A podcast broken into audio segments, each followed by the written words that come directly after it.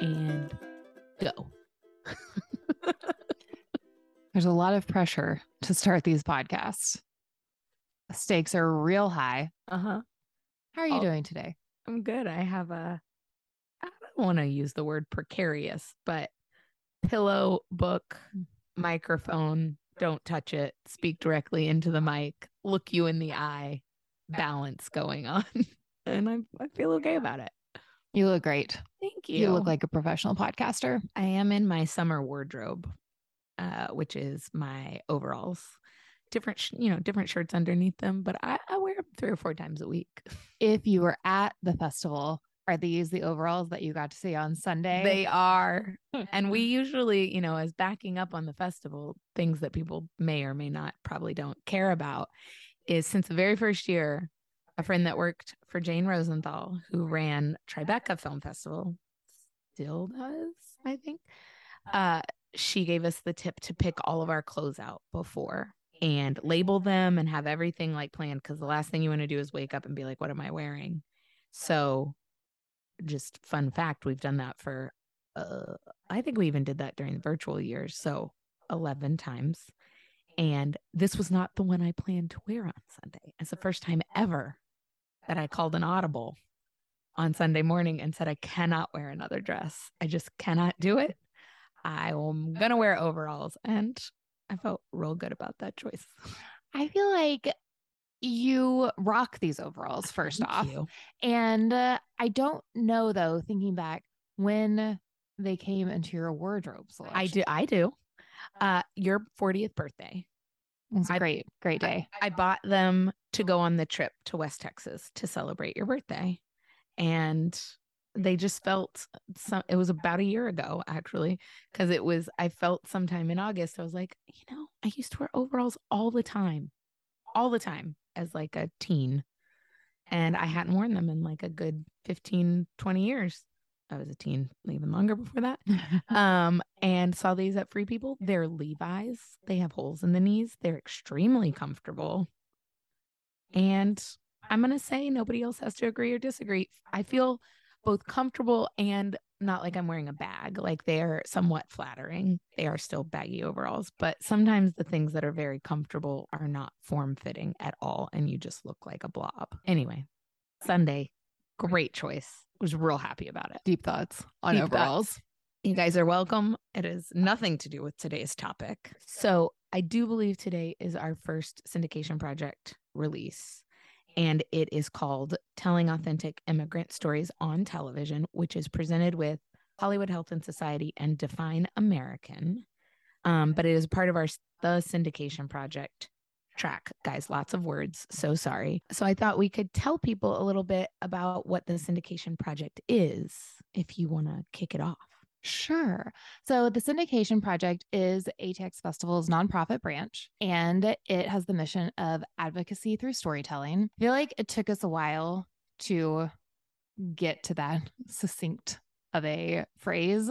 And we knew from the beginning or for a very long time that we wanted it to be around the power of storytelling. Like that's a big thing that we just believe in for the festival in general. And pretty much everything that we program and every person we bring in, there's some look at through the lens of what is this story that is being put out into the world. And that could be, I think we use the phrases like, is it entertaining? Is Mhm. it educational? Is it enlightening? Are there other words? Mm, there's probably lots of other adjectives We love buzzwords. But really, for the syndication project, it was looking at when you're watching something and you get really inspired by what you're watching and you really want to get involved in whatever that may be. I feel like even going back further, um, I think after the 2016 election, everyone, for various issues, had this moment of wanting to do something and like really wanting to like make a difference in the world and get involved in things.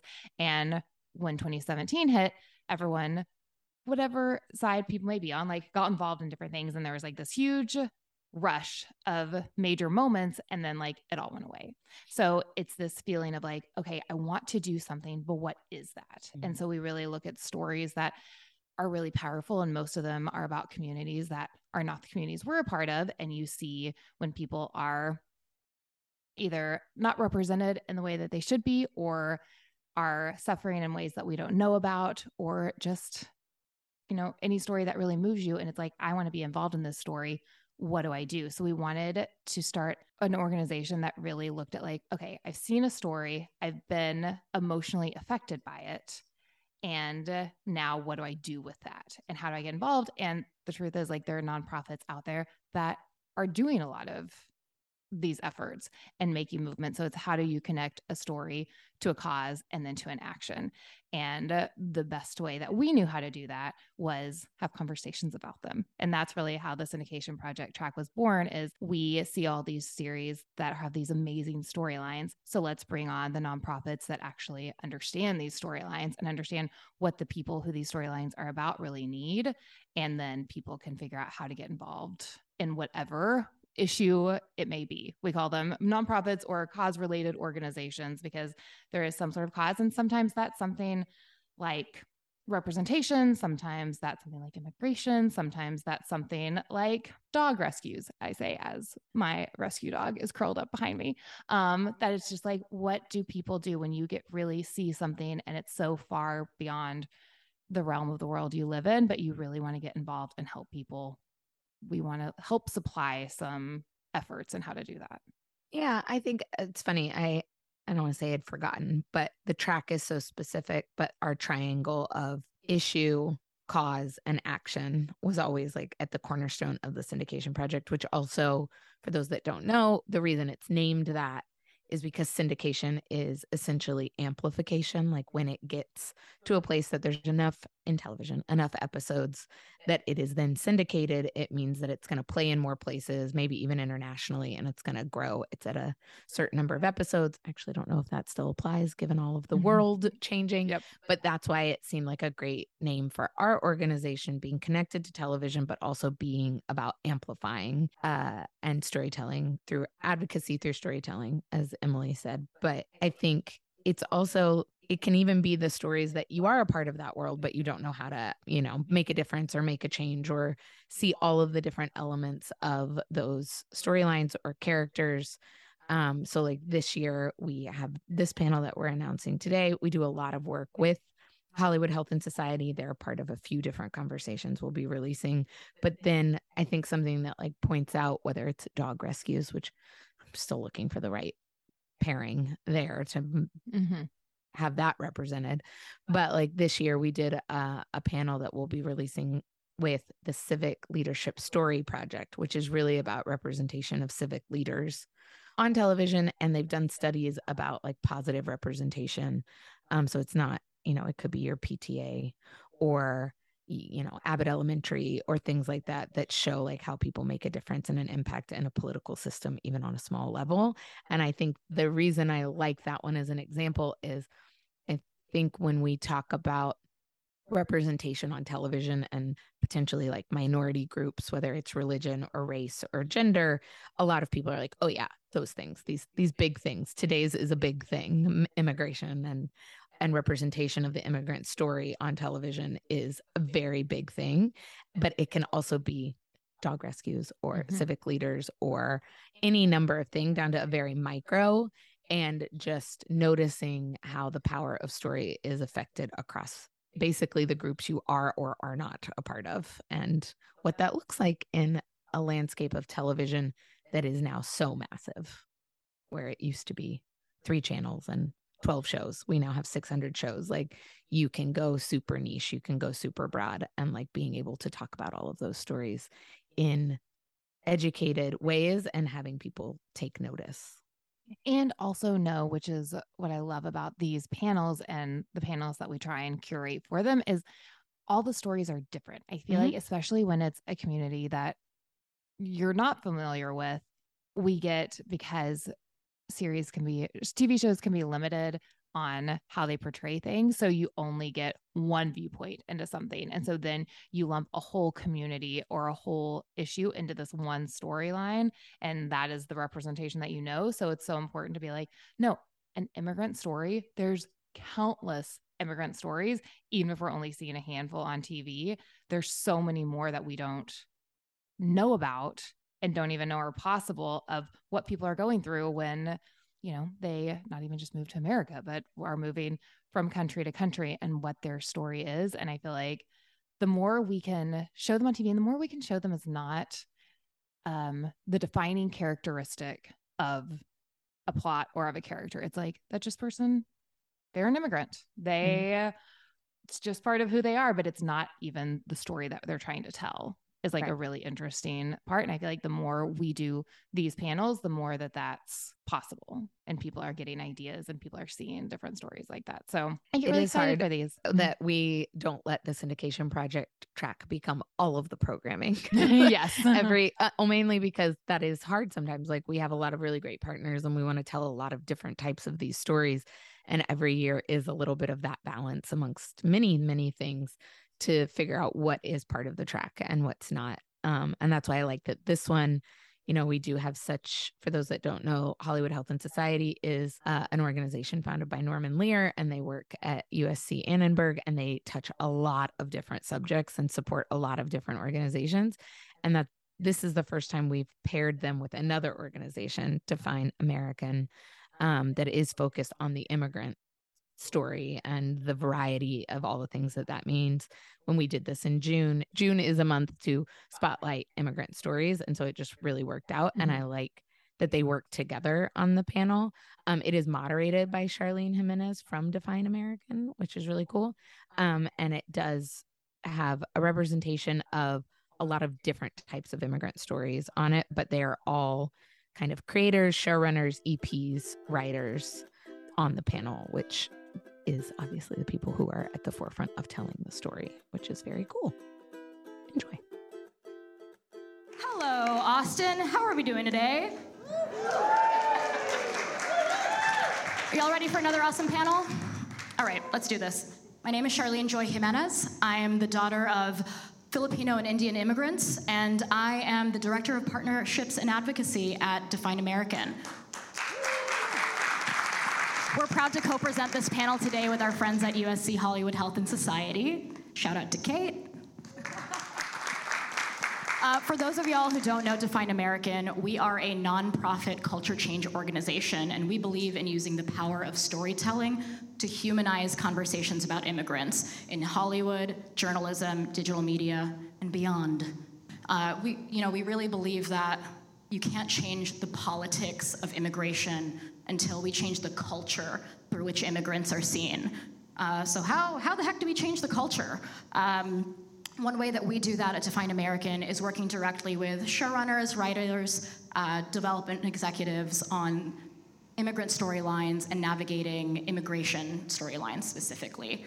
And the folks you're about to meet change the culture through the wonderful, wonderful immigrant characters that they're putting on screen today. So without further ado, Please allow me to introduce our panelists. We have Miranda Kwok, writer and executive producer of Fox's The Cleaning Lady, which just got picked up for season two.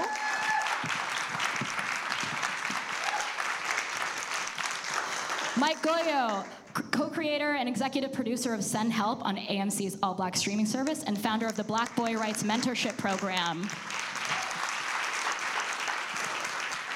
Linda Yvette Chavez, co creator, co EP, showrunner of Gentefied.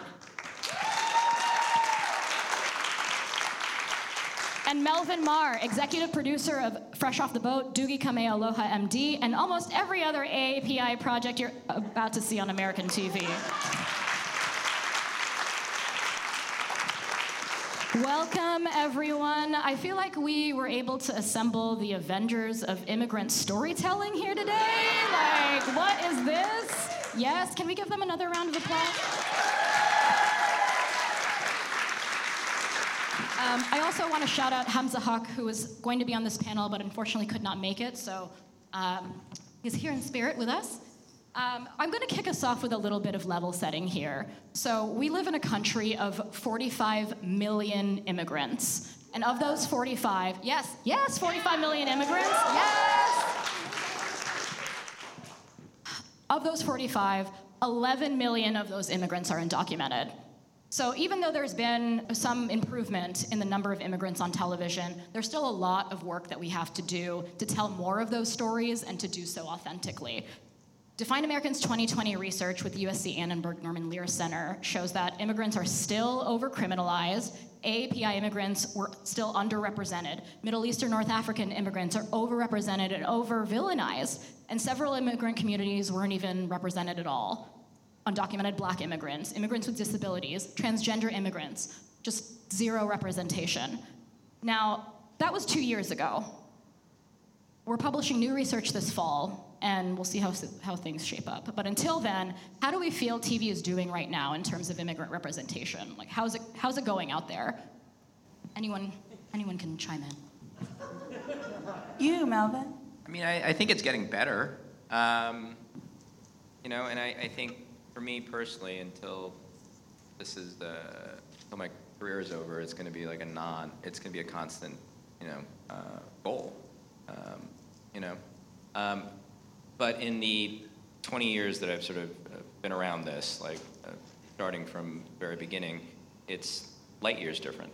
You know? Um, you know, part of the thing that I love doing and uh, the, one of the big focuses of um, my and Jake's company is just like the AAPI focus on it. And I think I have this some, I have this thing in my head from when I was an intern where I remember uh, pitching an idea about like you know, Asian American guys, like Asian American swingers. It wasn't a good idea, but it, I remember like bringing it up to uh, the intern coordinator, and very like directly, he was like, "Well, who's going to be in it?"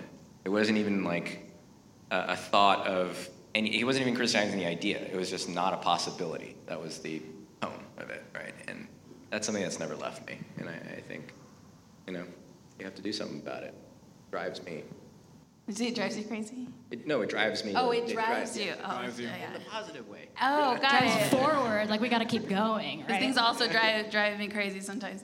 That um, too. Yeah, I mean, I think everything you just described is like what we have to tackle, and I think on top of that is, although it's very important to tell immigration stories that start at the border, that it's important to also see immigration stories and immigrants living in this country living as Americans, living in their joy, living in this world, um, because we still are seen as foreign even when we've been here for 30, 40 years. Um, our stories are still seen as foreign even when we've been here 30, 40 years. Even when our people sometimes are indigenous to the lands, we're seen as foreign. So I think being able to break out of the narrative of like every immigrant story has to start on the border and has to be rooted in struggle. Not that there's anything wrong with telling those stories, I think those are necessary too, but I think when we silo all of our representation to that one place, it starts to really limit who we are and the way the world sees us. And I think being able to break out of that story, be, being able to tell more varied stories in addition to that one, I think is really important. And I think for me would be the next phase of where we need to go. Absolutely. Just to piggyback off of Linda, um, when you mention like just varied stories, I think we've just kind of like cracked the surface when it comes to uh, telling immigrant stories because beyond telling immigrant stories of different cultures and ethnicities and things like that, there are the subcultures that exist within that, whether you're a gay immigrant or a disabled immigrant or a gay disabled immigrant or, you know, or um, different um, like unique experiences that you're having within being an, an immigrant, where you're not wearing your ethnicity or your uh, or your status on your sleeve, but you're just existing, and being able to tell those stories is just as important. Yeah, I feel really excited right now. Um, I feel very fortunate and very grateful to have the opportunity to actually finally put marginalized voices on the screen for broadcasts uh, on a broadcast network for a wide audience. And um, I think what has been, you know, really heartwarming for me is, you know, when I set out to create the show, I, I wasn't thinking about, you know, who's the audience or what do people want to see. I just decided I want to tell a story about an undocumented immigrant, you know, who's unable to work in this country in her own profession, and just really dig into her character and who she is, and, and all the layers of what that means. And I think the fact that it's been so well received and so well embraced is is fantastic for uh, for, for, us as creators because it shows that there is an audience and an appetite out there for these stories and we've proven um, the networks you know that you know that we have a voice and that you know people are coming out and showing up um, so i think it's actually um, a, a fantastic time. Agreed. I think everything's moving forward, right? And you know, how do we keep moving it forward? I want to touch on something you just mentioned a second ago, Linda, uh, is the idea of joy. Um, and I'm not just saying that because it's my middle name, um, but you know, sim- sympathy and suffering have been go-to themes in immigrant storytelling in the past, but we need to graduate from that, right? We need to tell stories that celebrate resilience and joy. Um, y'all have all done a really beautiful job in showcasing the joy of immigrants and children of immigrants. So I want to hear y'all's reflection on just some joyful moments for each of your characters. Like, what are some really joyful moments that you want to reflect on um, or that you felt uh, passionate about portraying on screen? Really enjoyed Chinese superstition. Like number four, we talked about that on Fresh Off the Boat. We talked about um, when I was a kid, we used our um, dishwasher as a drying rack, which um, I remember we, yes. we, put that in the script, and then there were some ABC execs um, who were like, "We don't get this. Like, is this a thing?" And I was like, "Yes, it's a thing." And it, it uh, the funny thing is, when the episode aired, it wasn't just like Chinese people or Asian people. Like everybody was like, "Yeah, my mom did, not use it. like we just used it to dry." So. Um, that was funny. I, I love like those things, those specific things that like, you know, immigrant families are just, um, you know, uh, families that, uh, you know, first generation families like sort of deal with, and, and, and you know, it's specific and great, and you know, it's things that sort of unify everybody. There's a universality to it. Yeah. I think for me, um, we had Casimiro, who's Pop in the show, um, have a love story with Lupe, and being able to see him fall in love and kind of go through the journey of um, finding his joy and, and through her learning about thriving versus just surviving and what it means to be thriving and being in your joy. So there's a scene at El Mercadito in Boyle Heights where they're both like, it's like a little montage of them playing in masks and trying on hats and dancing and having a good time. I think it was, you know, being able to see him be happy and joyful and smiling is something that I know for Marvin and I, my co-creator on the show, we want for our parents and our grandfathers and our aunts and our uncles who are constantly in that um, grind of work. Um, and there was a second moment for Beatriz, who's Anna's mom in episode eight of first, first season. You see her grinding in the factory the whole episode, and at the end, you see her do, she finally kind of has a win. And she's doing face masks and like dancing with her daughter to 80s music. And, and it's just allowing them to have that, that humanity in a lot of ways. Those were some of my favorite moments to just exist, right? Like, like us just existing. We need to do that. I love that. Joyous moments. uh, Send Help is a dark comedy, so I wouldn't say that there are a lot of joyous moments per se, but what brings me joy about the show is being able to see a reflection of myself in these characters that I haven't seen before. They're, you know, Haitian American characters they're, you know, not caricatures, they're not monolithic, they're not, you know, uh, the accents are correct, which is important. Um, and, you know, uh, being able to show like the kind of layered, um, uh, being able to show that they're layered human beings, basically. You know, that brings me joy. I find that joyous. But also, one of our characters is uh, pansexual. And, you know, being a pansexual Haitian American person is isn't something that you often see, uh, let alone something that's explored on television. So being able to do that um, has been really important to us. But also showing a Haitian mother and like how she expresses grief on television um, is similar to how a lot of immigrant women in their 50s uh, who are, you know, first generation Americans express grief, you know, and seeing what that that looks like um, is something I haven't seen before. So being able to do that and express that um, feels like fulfilling, feels joyous to me, you know. I would say every time Tony and Fiona hit the screen together, that is pure joy. um, you know, I w- one of the things I've always wanted to do is create like a, a female Breaking Bad. Um, but the real touchstone of the show, the real heart of the show is Tony and Fiona and the family. The family is joy, love is joy. Even as they're going through their struggles, you know, the way they back each other up, um, it, it's just incredible. And, and, and honestly, like every draft of the script that comes in, uh, Fox says, how can we get in more Tony and Fiona? What can we do? Like, let's get more scenes with them. And that is amazing um, to, to show that family, to show that love. That's beautiful. We, we, have to, we have to lean into that, right? Um, so next, I want to talk about the good immigrant narrative, and I'm going to throw this to, to Linda and Mike. Um, but a common narrative is this myth that only you know, good immigrants who are hardworking are worthy of living in the US and are worthy of having rights. Uh, why is this trope problematic? And why do you feel it's important for your immigrant characters to be flawed and, and complicated? Start with Linda. I mean, it's problematic because I, you don't have to prove your worth to anyone, period. Yes. Um, and I think that especially if you come from an immigrant family, you know the feeling of constantly needing to prove that you're worthy of being here is like at the core of everything, and it's exhausting.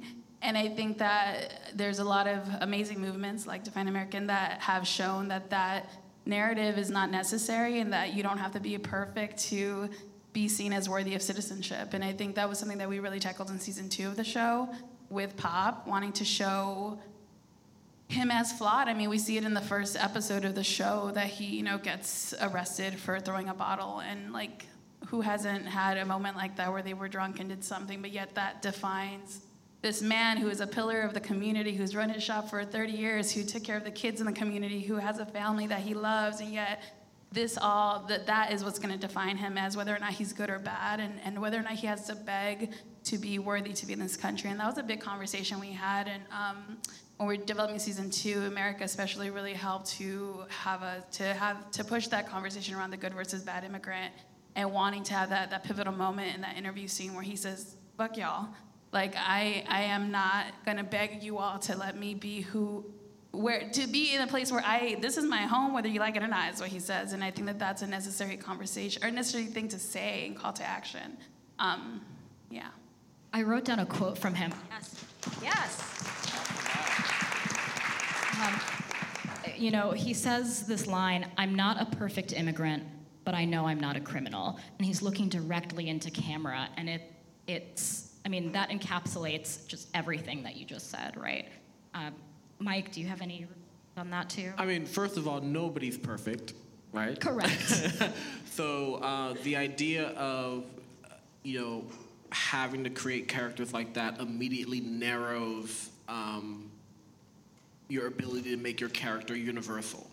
You know what I mean? So it's just a false, it's, it's a false idea. So the fact that we're able to create these characters and make them flawed and make them human and make them layered is what makes audiences relate and what widens the demographic of people who are able to relate to it because they could see a bit of themselves in that no matter your culture right so and that's the great thing about television. It's the, it's the ability to be able to see yourself in someone else that you wouldn't think you'd be able to connect to and building that connection, you know?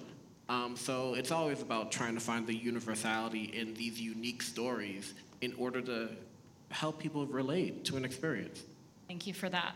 Um, I did Yeah, actually because you know. I, I did get the question in the beginning where people said like, "Aren't you concerned of having a show with people of color be criminals?" Like you have criminals, you know, represented across the board. So why can't Asian women be criminals too, right? But it's it as as Mike said. I mean, I'm being a little facetious, but as, as Mike said, it's about dimensionalizing them and and creating um, yeah multi-layered characters, which is what you want for any character. But also, one thing that was really important in, in this particular show is to is to show that there are a lot of people who get into crime because of their circumstances.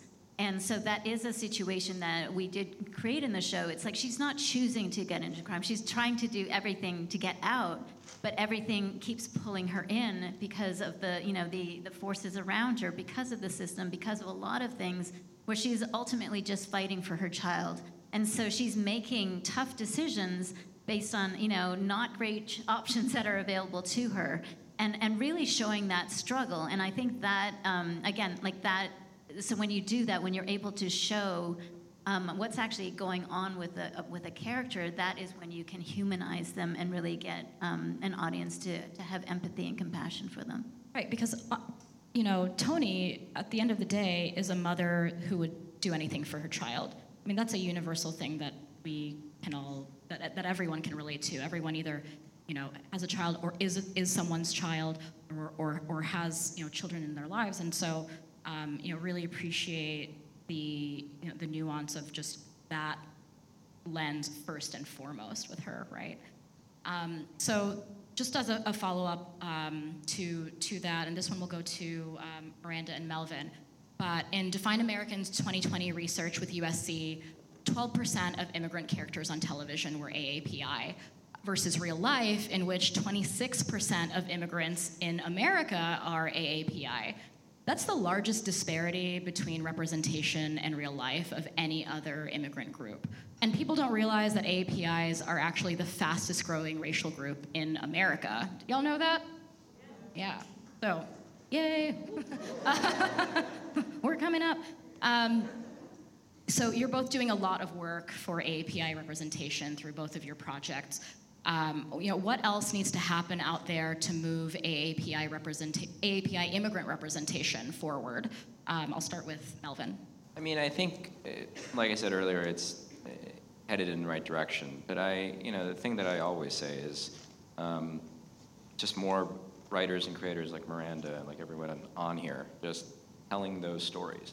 That's just when somebody like Miranda comes up with a show, writes it, and puts it out there even more than like actors in front of the camera. It's even more important. Like that's the key to all of it, you know. And um, I, I, remember like make myself sound old because I am, but like I remember when I just knew all the AAPI writers in town, and now I get really happy when I just meet some that I don't know. Like I didn't know Miranda, and we just met, and that's awesome. You know, we Hollywood Fox imported her from at Toronto. So that's good, good for them. like, you know, like that needs to happen on a huge level. And I think it's on its way to happening. And, and, and um, you know, it's, it's really, really cool. I think, yeah, just keep, you know, being passionate about telling stories that matter and that matter to you. Um, and I, I, you know, this isn't the first show that I pitched um, to have a, an, you know, a predominantly Asian cast. Um, and I didn't have that much success. You know, I sold a show um, that you know got to script, but it was a little before its time. It was before Crazy Rich Asians, and and you know we have to be honest. Like that did open a lot of doors. That showed that showed people um, that are concerned about finances that there there is that audience and that people will make money, um, and, and and that really allowed um, executives to see um, and and then look for that representation and look for those voices. So I mean that's why I say I feel I feel lucky. You know, I I didn't. Um, you know, I, I hit at a time, I pitched the show at a time where people were looking for that content. Um, and so that that all lends to the success of it. Um, but but again, it's it's about telling the story that moves you, that you are passionate about, and and not giving up. You know, because it's that passion that you know, when you tell a story that speaks from your heart, that's that's what's going to sell. I want I want to commend you for just the Southeast Asian representation on your show. Um, you know, you've really turned this cleaning lady stereotype on its head with these powerful, uh, you know, just badass Filipina and, and Cambodian women. You know, have you gotten any any feedback from Southeast Asian communities about the show? I mean, I'll tell you, when I heard Tagalog being spoken on screen, I almost passed out. Yeah, honestly, it, it's it's been amazing, um, and and that is honestly why representation matters. Like people say that phrase all the time, representation matters, and I never felt it more than now. And there have been so many people who have reached out randomly on, you know, Instagram or Twitter to say thank you, thank you. I finally feel seen. I can't believe they're speaking Tagalog, or, um, you know, I can't believe you put De La Rosa, you know, uh, on, uh, you know, on a on a show, and my my parents would be in tears. And all of that just really touches me and moves me so much. Um, uh, and, and then it's you know it's it's Asian representation. There's um, immigration, you know, Im- immigrant representation. Um, people who've just you know say like this was my parents' story or my story, but I felt so alone. And so I, I, feel like this is why the show is being received is that people are, are, you know, are connecting with the messages, are connecting with the stories and the characters, and they finally feel like they're not alone. They finally feel like they have a voice. Can I actually add a little something to that Heck too? yeah, that you I- can. Thank you, Charlene. um, so I would say most of you here are writers, right? No? So, yes, okay, great. Um, so a lot of times I find that writers will try to write what they think the network will want, or they will write something that's like, oh, okay, well, this show's successful. Let me write something like that because whatever they greenlit was successful, so let me try that, right? The thing is, sometimes the network doesn't know what they want until they've read it. So I would say in your work, be as specific as possible. You know, in your experience, if that's what you're wanting to write about, like share that because oftentimes, and in our situations, we've been very specific about what it is that we we want to write and want to see, and that resonated with those those networks. So I, I would say don't think so much about mandates or what you see is working out there. Think about yourself and think about what you can uniquely bring to the project or to a story or to a network and just let the cards fall where they may because it will make you a success. A hundred percent. Uh, I'm gonna jump on that too because I, like, I've experienced it firsthand. Where you know, I'll, I'll tell the story because Scott Silveri, I've told it many times. Where he, you know, I met with him. I didn't know him, and he's. I made fun of him. I said I learned your name from the script font at the end of Friends because he was on Friends forever. And we sat and had lunch, and he kept telling me like, "How about this roommate story? How about that?" Go, they're all rip-offs of Friends, Scott. Like, like it's not that exciting, but okay. And then um, I just started talking to him about where he was from. He's from Yonkers. He talked about how he became a comedy writer because his brother was a bully to him, and you know that thing. And the very last detail, he like threw it away. He was just like, "Oh yeah, he has cerebral palsy." And I'm like, "That's the show." Like you've never seen a kid in a wheelchair with cerebral palsy be a dick on TV. That's awesome. like we should do that. And then, you know, it's like his story. He knew it. Like with his eyes closed, he could just spit it out, and he did. And it was set up at Fox. Michael Thorn was not there, um, and uh, they didn't want to make it. So, you know, Scott was like, "But I poured my heart out," and I was like, "We're, we're gonna make it. Just hang on a sec." And you know, what you're saying is really apt because it's what you know, and it's likely going to be one of the best things you've ever written because you know it so well. And the rest of it, when it comes to getting it made, is a timing thing. And like immediately after Fox passed on it, we took it and I gave it to ABC, and within three drafts was ordered the pilot. Like that's it happened. But what he's saying is 100% correct. As a writer, you feel it that way, do that, stick with it. You know, my good friend Phil, who's here but not in this room, will say, make the show you want to make because they'll cancel you anyway. That's awesome. Um, so next, I want to talk about uh, the idea of assimilation, um, and I'm going to throw this to Mike and Melvin. But there's this false ideal of assimilation, which implies that immigrants have to give up their customs and culture to become American. Um, you know, how have you balanced your characters' relationships to their cultural identities, along with other aspects about them? You know, their hopes and fears and dreams are existing. I don't think, I mean, the needle that we thread all the time on our shows is it's not about assimilation, but it's about adding to what it means to be American, you know? And I remember uh, early on pitching Fresh Off the Boat. It was years ago where, like, it was still a little taboo. Like, the title wasn't some people made people uncomfortable, mostly PC white people. But, um, you know, and we started talking about, like, what Fresh Off the Boat meant, right? Just as an American. And uh, I remember the head of 20th at the time was this guy named Jonnie Davis, who was the whitest man you've ever met. Like, just the waspiest guy ever, right? And we would walk into pitches with him, and we're like, everybody's off a boat unless you're, you know, um, Native American or First Nation. I learned that in Canada. Um, you know, like, so we started calling Jonnie like Mayflower Davis in, in our pitches. and it worked. So we sold it. It was like he's off a boat, we're off a boat, Mayflower Davis is, you know, like, so I mean that's kind of the you know philosophy in which started with the pitch and it goes throughout the show. Like everybody adds something to the fabric of what it means to be uh, American, and everybody is some form of an immigrant. You know. I'll just echo what he said because, I don't get assimilation. I feel like it's a false idea of what it means to be American because America is a melting pot of different cultures and always has been. So the idea of assimilating to uh, being American is just strange um, and not doesn't feel accurate. Um, so when it comes to my work, I don't think about it. I just think about you know creating um, the most authentic characters um, and allowing them to live. Yeah.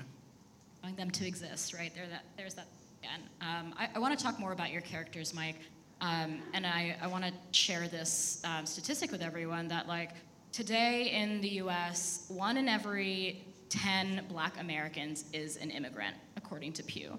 That's not that's a stat that not a lot of people know. Um, yet Black Americans' stories are often just erased from pop culture and from the broader immigrant conversation altogether. Um, and I mean all kinds of Black immigrants. You know, I'm talking about Afro Latina immigrants, African immigrants, folks from the Caribbean, Haitian immigrants. Um, so I want to praise characters like Jessica on Gentefied and um, and Fritz in in Mike's upcoming series Send Help. Can you can you tell us a little bit about your new project and just the need for stories that reflect the experiences of Black immigrants?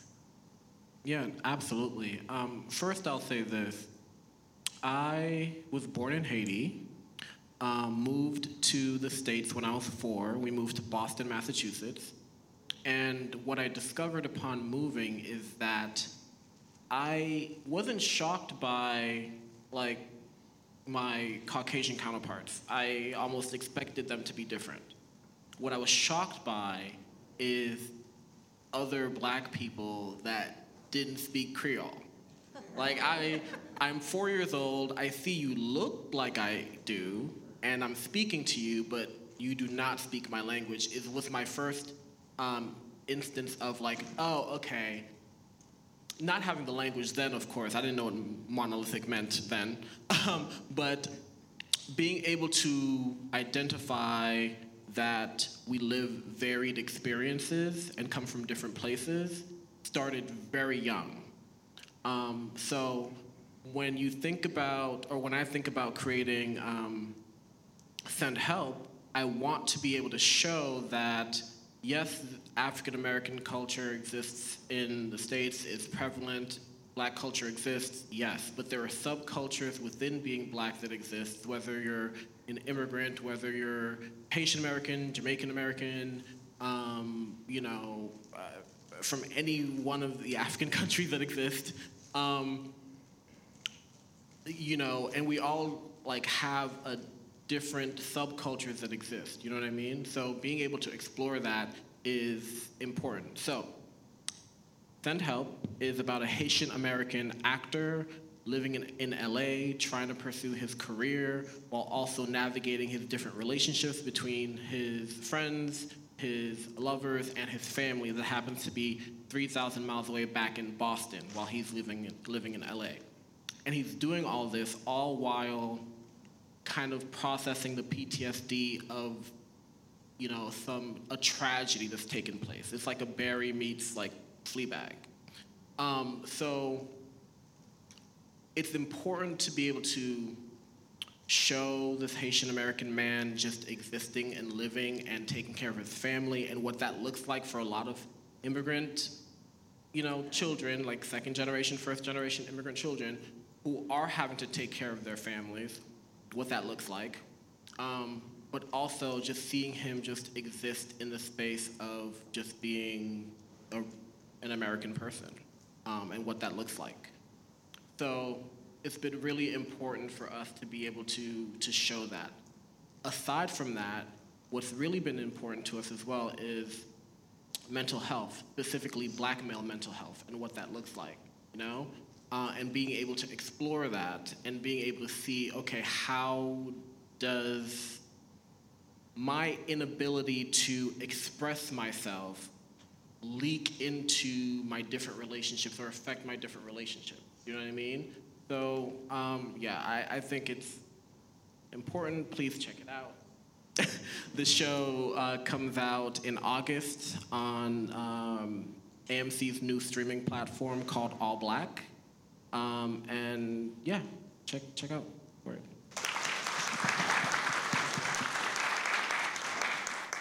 This next one's for Miranda and Linda. Um, you know, in your shows, The Cleaning Lady and Gentefied, respectively, you've both really led the charge in recent years uh, in, de- in depicting undocumented characters on screen and in doing so with nuance, and also mixed status families with nuance. Um, can you each tell us about your very deliberate decisions to include undocumented characters on, on screen? I want to start with yeah, I mean, it was such an unrepresented um, group, especially on television. Usually, people who are undocumented are, are told to just stay silent and stay in the shadows and not tell their stories. And you know, a lot of them are, afraid to tell their stories because it, it's dangerous. You know, somebody can be here for 20, 30 years and still get deported and they've built a life here. And so, um, so representing that perspective was was very important. Um, and then, as you said, um, creating a family with a mixed status was also really important because that's what a lot of people don't even realize that you know somebody may be undocumented, but then their children are not. And then, so what happens? You know, if if somebody gets deported and the whole family is split apart, um, and what that does to to a family, because obviously you you, you know are you going to bring your child you know to a country that they've never been to when there's so many opportunities here and a life here so um, we really wanted to, to give voice to that as well, and, and even tell the story of, of uh, Chris, who finds out, you know, um, that he he actually is undocumented, even though he thought he was born here. Um, you know, because again, that's it's something that a lot of a, a, lot of parents are afraid to talk about. Um, you, you, know, you, you you don't tell people, you don't tell people who you know what your status is um, especially you know children, children's friends change, children talk, and and so it's it's a very scary it's a very scary situation. So we wanted to to represent that as well. Yeah, you know, it's funny because your question earlier about what are the immigrant stories that we need to see now is it's such a double-edged sword because on one hand it's like there's still so much fear and so many folks hiding and not talking about their stories. At the same time, we you know that we need the the joyous like here and, and safe stories. And I think, you know, with Pop, we were developing the series around the time that Trump came into um, presidency.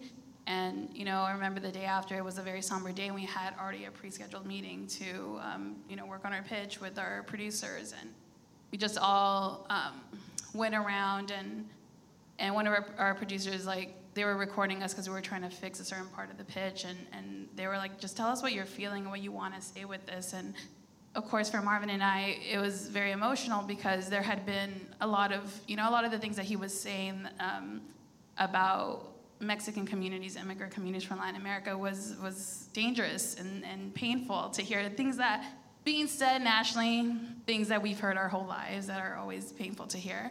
And so we, you know, we kind of poured our hearts out in that moment. And I think as we were developing the pitch after that, the layer of having pop be undocumented actually came after the fact because we there was so much happening during that time that we felt to not talk about it felt wrong in some ways. Even though at the same time we wanted to move away from that, we were like, enough. Like I, the number of stories I get, um, pitches, scripts about the border and undocumented immigrants it's obscene sometimes where I'm kind of like, hey guys, we have other stories too, and why am I getting all the, those stories? Where are they all being sent to all the Latinos, um, Latinas? And, and I think like we want to get away from that, but at the same time, it's like the reality is we do live with those people in our families, in our own families, you know, in our own writer's room. Like we're talking about going through the very experience that we're putting on camera, and yet at the same time, this country is still making us feel like we can't tell those stories because they're cliche or we're over it. Like this this weird in between place that like we have to live in. And so with pop, it was important to us to, if we were going to tell that story, how are we going to do it differently? And this journey of seeing a family not separated at a border, but separated over time. Here in the States, you see them have Thanksgiving, you see them have Christmas together, you see them living their lives and how it really is to be have a family member going through that process, how painful it is, how difficult it is. And we wanted to show that. We want to show that with a character that we wanted to make everyone fall in love with first, which is why we don't talk about him being documented all of first season. You don't find out till the very end. And that was purposeful because we wanted you to fall in love with him. We wanted you to love him. We wanted you to be like, that's my grandpa. And then at the end, be like, whoa, my grandpa's undocumented. Like, you could be a white person watching or a person who is documented or a citizen and realize, oh, okay. Like, the people who are out there that look just like numbers to you are not numbers, they're pop and that's pop's family. Like is this what you're going to do to them? Are you going to like tear them apart in that way?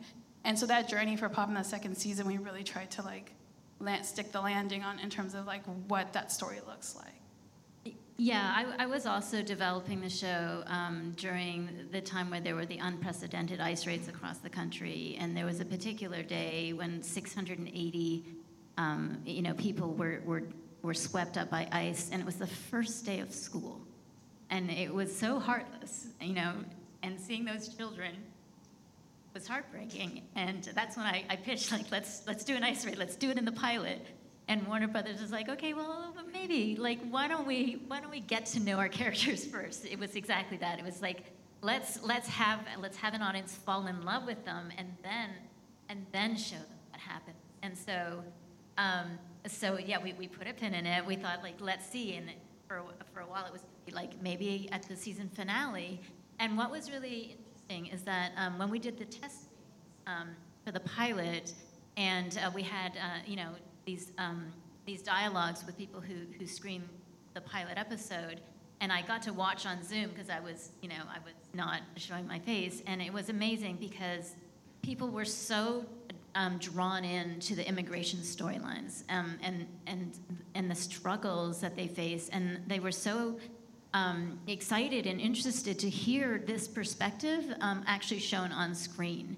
And so after that test screening, Fox actually said, "Yeah, let's let's let's just go for it. Let's just dive in. Let's bring those stories up." So a lot of those storylines, um, we dug in further, and and you know it has paid off. Yeah, I really appreciate both of what you're saying about not having their status define who who they are. That comes up in our consultant blog. Um, you know, just wanting to have that be a label on um, on on a character when there are so many other facets to that, right? It can't be the center of the story. That's the thing. It just it can't. I feel like we were all at some point developing a pilot about the immigration story around the Trump era. what sorry i have to say this because um, you know you're talking about the response and um, you know reaching you know changing hearts and minds. And it's so much more difficult to change minds but it's you know what we do is try to reach people's hearts. And um, not only has you know it been so rewarding that people have come forward to say thank you.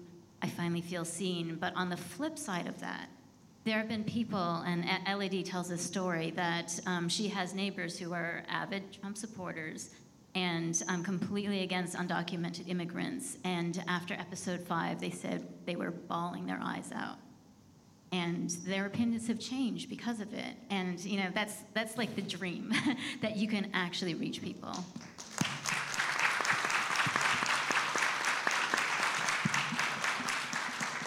I want to punctuate that with just some of the research that we did with USC in, in parasocial relationships, and it's exactly what you're saying that you know when when viewers develop a, a, an imagined friendship with a character or parasocial relationship with a character, um, especially when those folks are members of a marginalized community, it can actually reduce prejudice, especially among those who don't have interaction with those folks in real life. So you know, it's so meaningful to to create these characters with nuance, to, to create these connections um, be, because of this. So, uh, thank you for saying that. Let's talk about comedy. Let's lighten it up, right?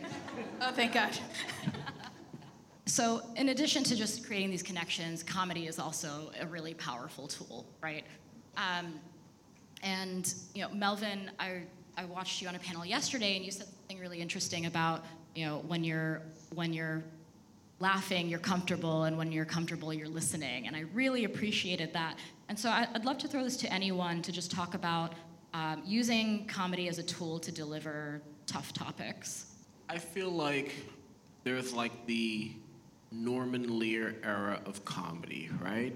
That came at oh, well there whoop whoop yes Norman yes we we love Norman, yes yes love it we know we love it, um, and that whole like golden era of comedy came at a time when we were making where there were a lot of changes taking place and a lot of minds were being changed, you know, and to your point, and I think to what you're what you basically what you just said is that when you're able to laugh, it lets your guard down so that you're able to see and understand something beyond beyond yourself, you know, um, and you're not being attacked.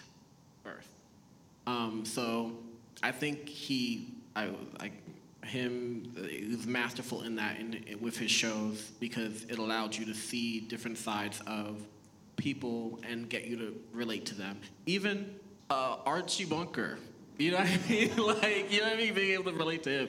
So I I love comedy for being able to to do that because it does really allow people to let their guard down and and and consume information that they otherwise wouldn't have. I feel like comedy is medicine, but comedy is also power. And comedy can disarm, comedy can put the power back in the hands of people who don't historically have the power.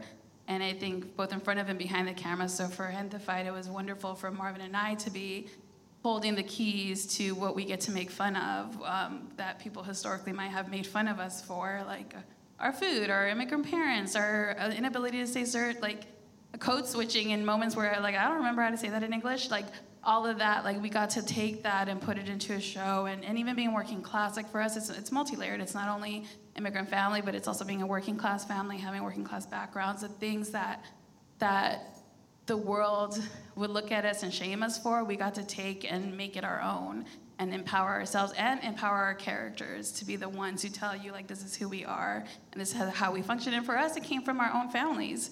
Like growing up, and, and I don't know if this is just a Mexican thing or all immigrant families, but like making fun of everything, even the most dire situations, is like the way to do things. Because the trauma's too real and you're just like make a joke make a joke make a joke. Because like you're just trying to get through it and you learn it from your parents. It's survival techniques it's survival tactics like it's how you get through some of the more more grim difficult things in your life and and we wanted to show that in the show. Like our characters this is still a comedy so the second season was a little bit sadder but because um, there's a whole pandemic that uh, influenced our artistry.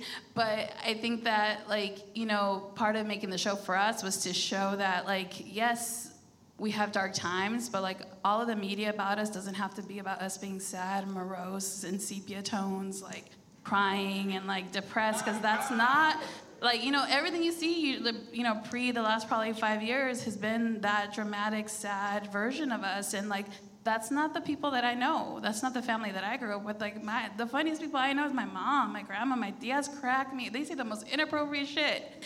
And that's where I get my humor from. And I think it's so important for us to allow the full range of our identity in that way. And that also humanizes us because if we're just these sad things that you have to save from tragedy, like why would you like why would you see us as whole people? You're seeing us as, as like something that needs to be saved. No, we're, we're the full gamut of everything. And so that's why I love comedy. It's just a very beautiful way to take back your power.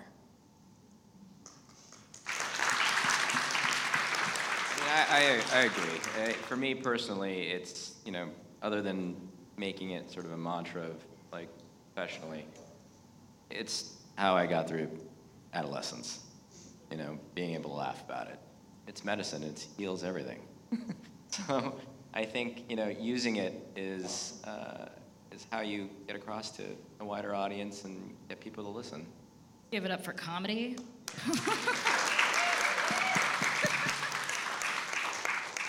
Um, all right, so yeah, we want to see more more comedy out there in, in, immigrant stories. What other kinds of immigrant stories do you, we want to see? I mean, like if sky's the limit, no budget, like what type of stories do do you each want to see out there uh, for immigrants? Put them in space too. There's nobody from Disney here, right? It's, uh, I'm, uh, I, I'm really proud of something we're working on now. That um, if they were here, they would say that like I have the attitude, sky's the limit, there's no budget. But um, it's not true. I'm very responsible. You know, it's uh, we're working on the adaptation of uh, American-born Chinese, the graphic novel, and to me, it's it's probably one of it's the one thing that I've I've loved for over a decade, just the book itself, and um, you know, having done Fresh Off the Boat, um, you know, Kelvin, you and I talked about it and saw it as a way to sort of tell the next level of the Chinese American family story, you know?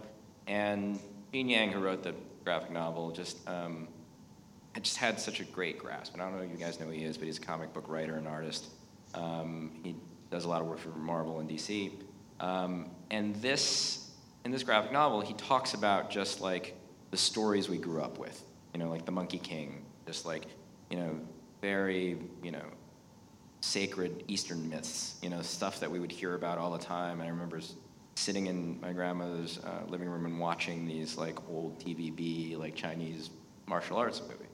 And we're getting to blend it, you know, with, um, you know, a story about a, a, kid in high school. And it, it's a wider um, canvas, and we get to do some really cool martial arts stuff. Destin Cretton is directing it, you know. Um, so we borrowed the whole, the whole Shang-Chi stunt team. So, you know, it's, uh, it's great. And, and um, you know, to me, that's like the evolution of if you get to do Fresh Off the Boat, what's the next thing you're going to do? You know, and I'm really glad that came along because for a while I remember thinking as Fresh Off the Boat was ending, like, so I've checked the box, right? Like no one's ever gonna like blame me for not doing something. And then I, I realized after that that it's not about that. It's like if you get one, you gotta get as many as you can. You know, like Phil says, they'll cancel you anyway. But it, you know, it reminds me of just like growing up with a house full of boys. It's like you better eat, otherwise somebody else will eat. So. What other kinds of stories do we want to see out there? What do I mean? It doesn't have to be something that you necessarily want to make, but like who do we want to see on screen? We haven't. I want to see more like older immigrant ladies doing badass things. Like we saw, I have not watched it yet, y'all, but like I saw that trailer and I was like, oh my god. I was like, this. It, you know what's beautiful too? I'm talking about everything everywhere all at once. We're all on the same page. I saw that trailer and I thought, oh, that one script that I've been wanting to get made, it can probably finally get made now. Because here's this incredible uh, proof of concept of an older immigrant woman with an accent doing just badass things. I was I wanted to cry because I was like, oh, the number of times that like you know people are like, oh, cute, cute, cute. What's oh, let's see what you have over here.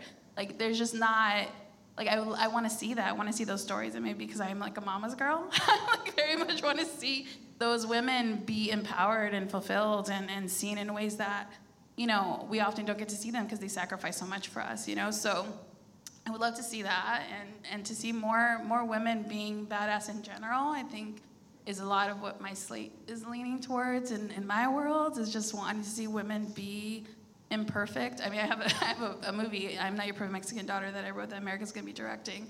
A lot of that, a lot of people, a lot of like just Latinas not being perfect and a lot allowing us to be flawed and um, and immigrant families, like all of that. Like I think I want to see more of it. But and I think just genre stuff is really cool to me. And I think seeing us in those roles and having our stories woven into it in a way that's not just about that. That's not the center of it. It's really about the people. I think would be beautiful to see. I love that. There are a couple that I'm working on that I can't talk about. um, they're the an animated feature um, that I'm really excited about that deserves to be seen, that will be seen, that looks amazing.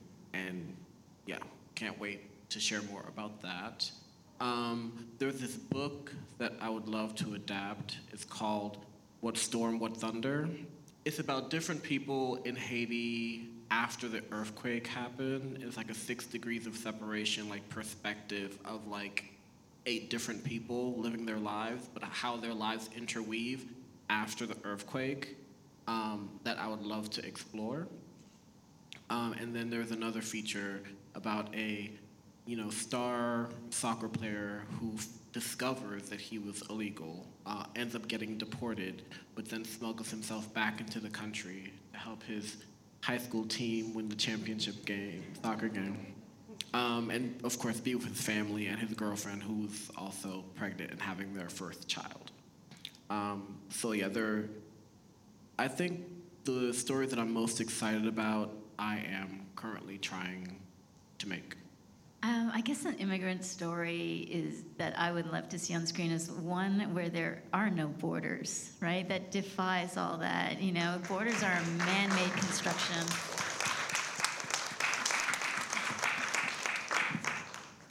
Down with borders. All right, I'm getting the five minute uh, warning here, so I want to open it up to questions from the audience if we have any. Uh, yes, you in the second row. Why do you think immigrant stories that are running to opportunity are not are limited to white spaces only? Like if you think about Emily in Paris, that's an immigrant story. She was a completely different country. But my dad always says we were happy and hungry. We didn't run from being happy. We ran from being hungry. And what do you think it's going to take for the media to accept happy immigrant stories where you're running to something better rather than running from something? I mean, gosh, I wish I had the answer to that. Like, what's it going to take to change a lot of things, you know? I think we're all trying to do the work in some way, but I think that the fundamental thing that we're all talking about here is how many people can you get behind the camera to tell those stories? How many people can you get in front of the camera to tell those stories? Because those are the people who are going to see it the way that you're seeing it, right? Like, that are going to see it. And I have the same thing with my parents. They're like, I love Mexico. What, what I love, before we did season two, I asked my parents, what do you want to see? What do you, what would you like to see for season two? Just because I was curious. And they were like, oh, we want Pop to go back to Mexico. And I was like, you hold on, what? Like, you want him to be deported? And they were like, no, you know, they were like, we want him to go home and to show everybody how beautiful Mexico is and how we didn't want to leave, that we love where we're from and that it's a beautiful country and that it's special and it's everything that we love, you know, and, and that was a, one of the reasons why Pop does go back to Mexico at the end, and you see him visiting his father's grave because for so many immigrants, like exactly that, they don't want to leave. They they want to be in their homes with tierra, you know, like that's my parents are constantly talking about that, and I think that's that's vital. But it's gonna take people like you, like me, like us up here. To be able to tell those stories because we are experiencing them firsthand. So we're telling, like I said earlier in the earlier panel, we're telling it from a place of love, and we can find the nuance in that, right? We can find the nuance in what we've experienced.